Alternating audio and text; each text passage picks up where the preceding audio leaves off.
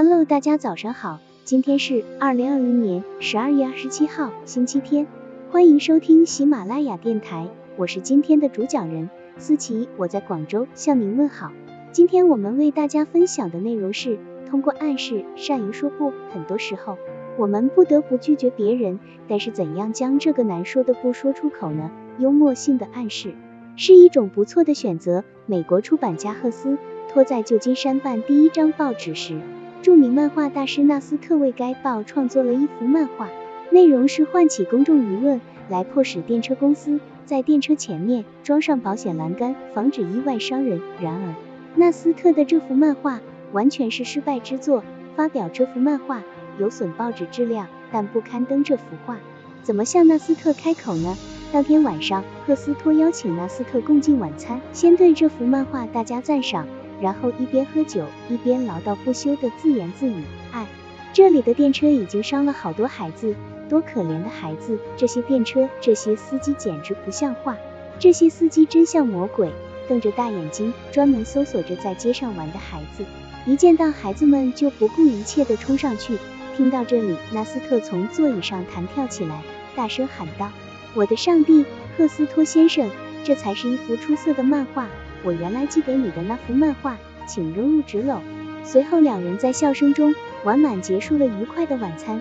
否定领导时要给领导留足情面，即使领导所说的话有违道理，你也不要断然的驳斥，最好能够间接的说出领导的不是，这才是保护自己之道。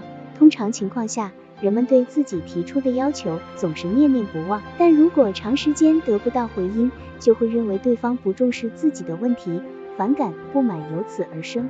赫斯托就是通过自言自语的方式，幽默的暗示纳斯特的漫画不能发表，让纳斯特欣然的接受了意见。另外，通过身体动作，也可以把自己拒绝的意图传递给对方。当一个人想拒绝对方继续交谈时，可以机灵、幽默的做转动脖子、用手帕拭眼睛、按太阳穴以及按眉毛下部等。漫不经心的小动作，这些动作传达着一种信号：我较为疲劳，身体不适，希望早一点停止谈话。显然，这是一种暗示拒绝的方法。此外，微笑的中断、较长时间的沉默、目光旁视等也可表示对谈话不感兴趣、内心为难等心理。例如，一天。为了配合下午的访问行程，小王想把甲公司的访问在中午以前结束，然后依计划，下午第一个目标要到乙公司拜访。但是甲公司的科长提出了邀请，你看到中午了，一起吃中饭吧。小王与甲公司这位科长平常交情不错，又是非常重要的客户，不能轻易的拒绝。但是和这位爱聊天的科长一起吃中饭，最快也要磨蹭到下午一点才能走。小王怎样才能不伤和气的拒绝呢？答案就是在对方表示要不要一起吃饭之前，小王就不经意的用身体语言表示出匆忙的样子，可以自然的抬起手看看手表，幽默的解释道：多希望手表上的时间是归我所有啊，那就能够分身了。